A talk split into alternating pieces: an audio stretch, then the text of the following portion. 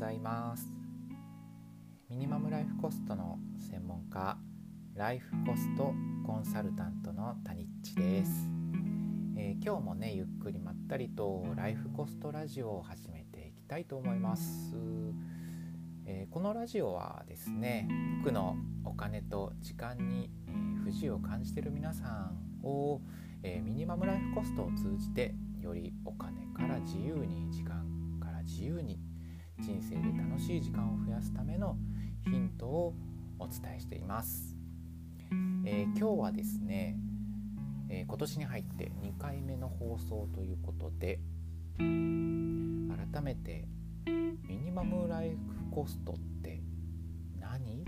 っていうテーマでお話ができればなと思っています、えー、ミニマムライフコスト皆さんお聞きになったことがあったり何かの本で読んだりブログとか、まあね、ネットで見たりする方もいらっしゃいますしあまりそこまで広がってないのかもしれないちょっと分かんないんですけどもミニマムライフコストというのは、えー、森の出筆家である四隅大輔さんが提唱されていた言葉です。はい、お金に対しての概念ですね。はい、でその概念は自分と自分の大切な人が心身ともに心と体もともにですね。健康で暮らせる最低限のコスト。これをミニマムライフコストと言います。これを知るとですね本当にお金に縛られない暮らしっていうのが手に入ります、はい、それを手にする近道でもあります。ただ少し勘違いされる方も多いんですけど、えー、ミニマムライフコストはめちゃめちゃ節約して何ですかねあのキリキリの生活のコストではありません、お伝えしたように自分と自分の大切な人がですね心も体も健康でいられるコストなので何でしょうめちゃめちゃこうキリキリ心を減らしながら節約をして貯金をするとかうんとそうですね。1円単位で何かをこう安いところ安いところに必死に走って時間を無駄にするとかそういうことではなくあくまでも自分の心地いい暮らし暮らしたい暮らしをベースにどれぐらいその暮らしに金が必要なのかどうかっていうところそこを知るためのコストです。はい、なのでちょっとねあの深い話になっていくので自分の価値観っていうところが基準となってミニマムライフコストっていうのは出していくものになります。でこのミニマムライフコストライフコストですね、うん、これをちゃめちゃたくさんあります。お伝えしたように自分らしい暮らし方暮らしたい理想の暮らしに向けての一つの基準お金を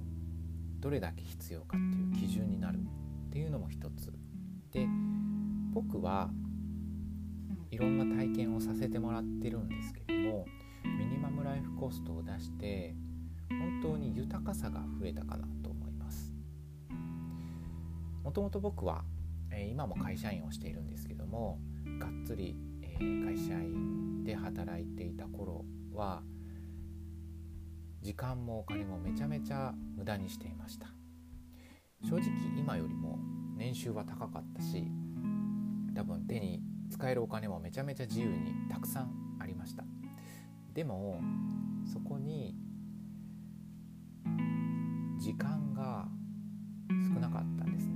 プラスアルファでストレスもめちゃめちゃありました。残業をするのが当たり前で成果も欲しいまま欲望のままに出そうと思ってめちゃめちゃ頑張って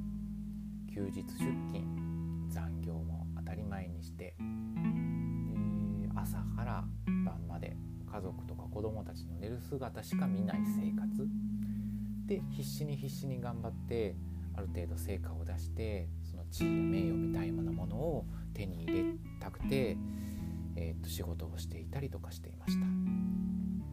でもねある時気づいたんですね。この先には何があるのっ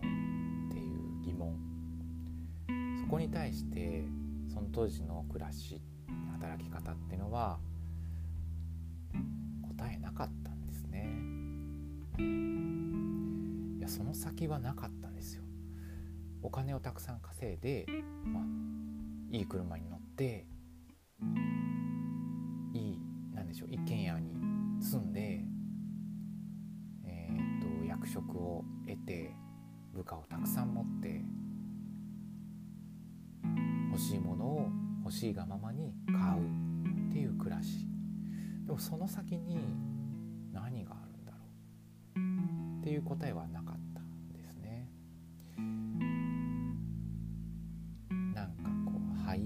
世界というかね。そんな感じでした。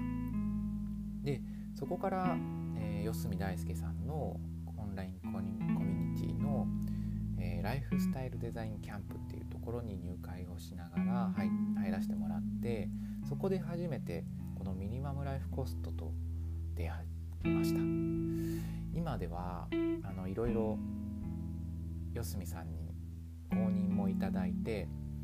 えー、それをね広めながら自由により豊かに暮らせる人たちを増やしたいなと思ってサポートをしているんですがミニマムライフコスト出会って出しながらどんどんどんどん自分の暮らしは変化していきました。まず残業しなくなって自分の時間っていうのがまず増えました、まあ、それはかなり、ね、当時必死になって働いてた時はなぜ気づかなかったんだろうっていうぐらい豊かな時間を得ることができたし最低限のお金を把握できることで最低限のお金を稼げばいいっていう思考に変わっていってその思考になっていくとめちゃめちゃ仕事をする時間が減ってでも余りが出てくるんですね。お金の余白と時間の余白が出てきたらやりたいことをやれるようにちょっとずつ始めましたなり始めましたそんな感じで3年4年5年といろんなことにチャレンジしながら今があるんですけどマムライフコストっていうのはそういった自分の本当にやりたい自分軸中心のやりたいこと欲しいもの時間お金の使い方を向き合って見極めて深めていくっていう過程を経てミニマムライフコストっていうのは出せていくかと思っています。はいまあ、そういうように自分らしい暮らしでより自由にお金をたくさん稼がなくても自由にお金を使えて自由な時間を得られるものがミニマムライフコストでもあります。あとはお金の不安っていうのもだんだんだんだん和らいでいく効果があります。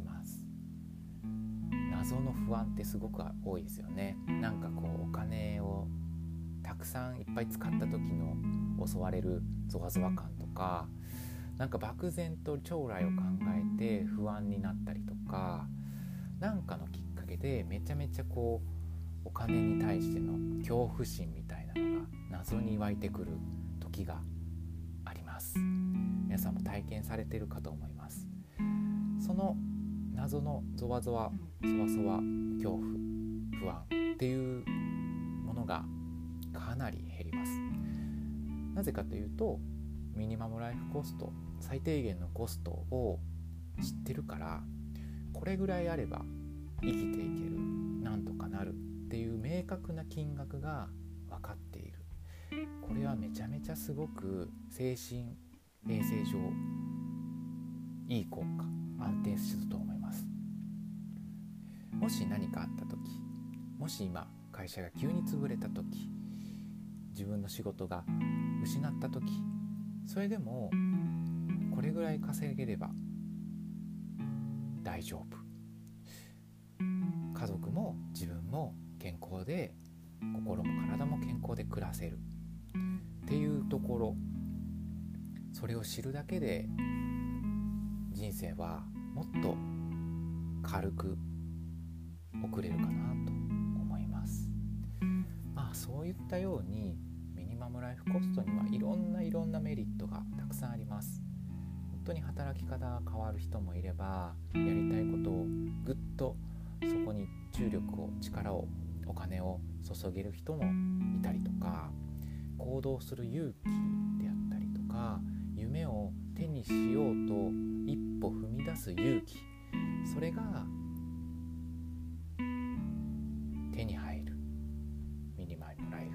コスト自分と自分の大切な人が心身ともに健康で暮らせる最低限のコストです。ぜひねあのこのラジオを聴いていただいたり、まあ、インスタでもいろんな発信をさせていただいたりブログを書かせてもらったりしていますこういう自分の余白っていうところ人生の余白を楽しんで人生をより豊かに楽しい時間に変えていってほしいなとすごく思って今日はラジオを終わりたいと思います。今回ミニマムライフコスト、うん、その捉え方その中身っていうのを簡単に少しですけどねお伝えしました。ではではまた来週楽しみにしています今日も素敵な一日でありますようにダニッチでした。